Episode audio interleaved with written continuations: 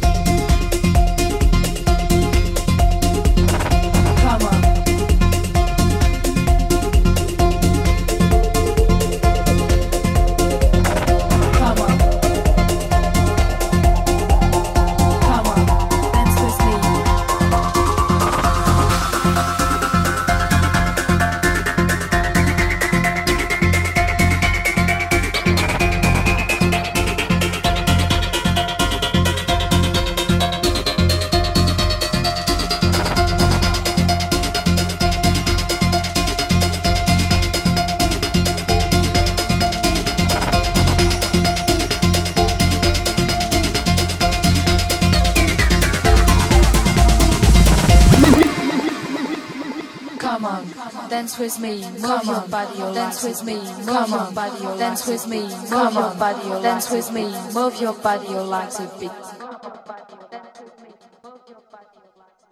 Come on, dance with me, move your body, your legs a bit.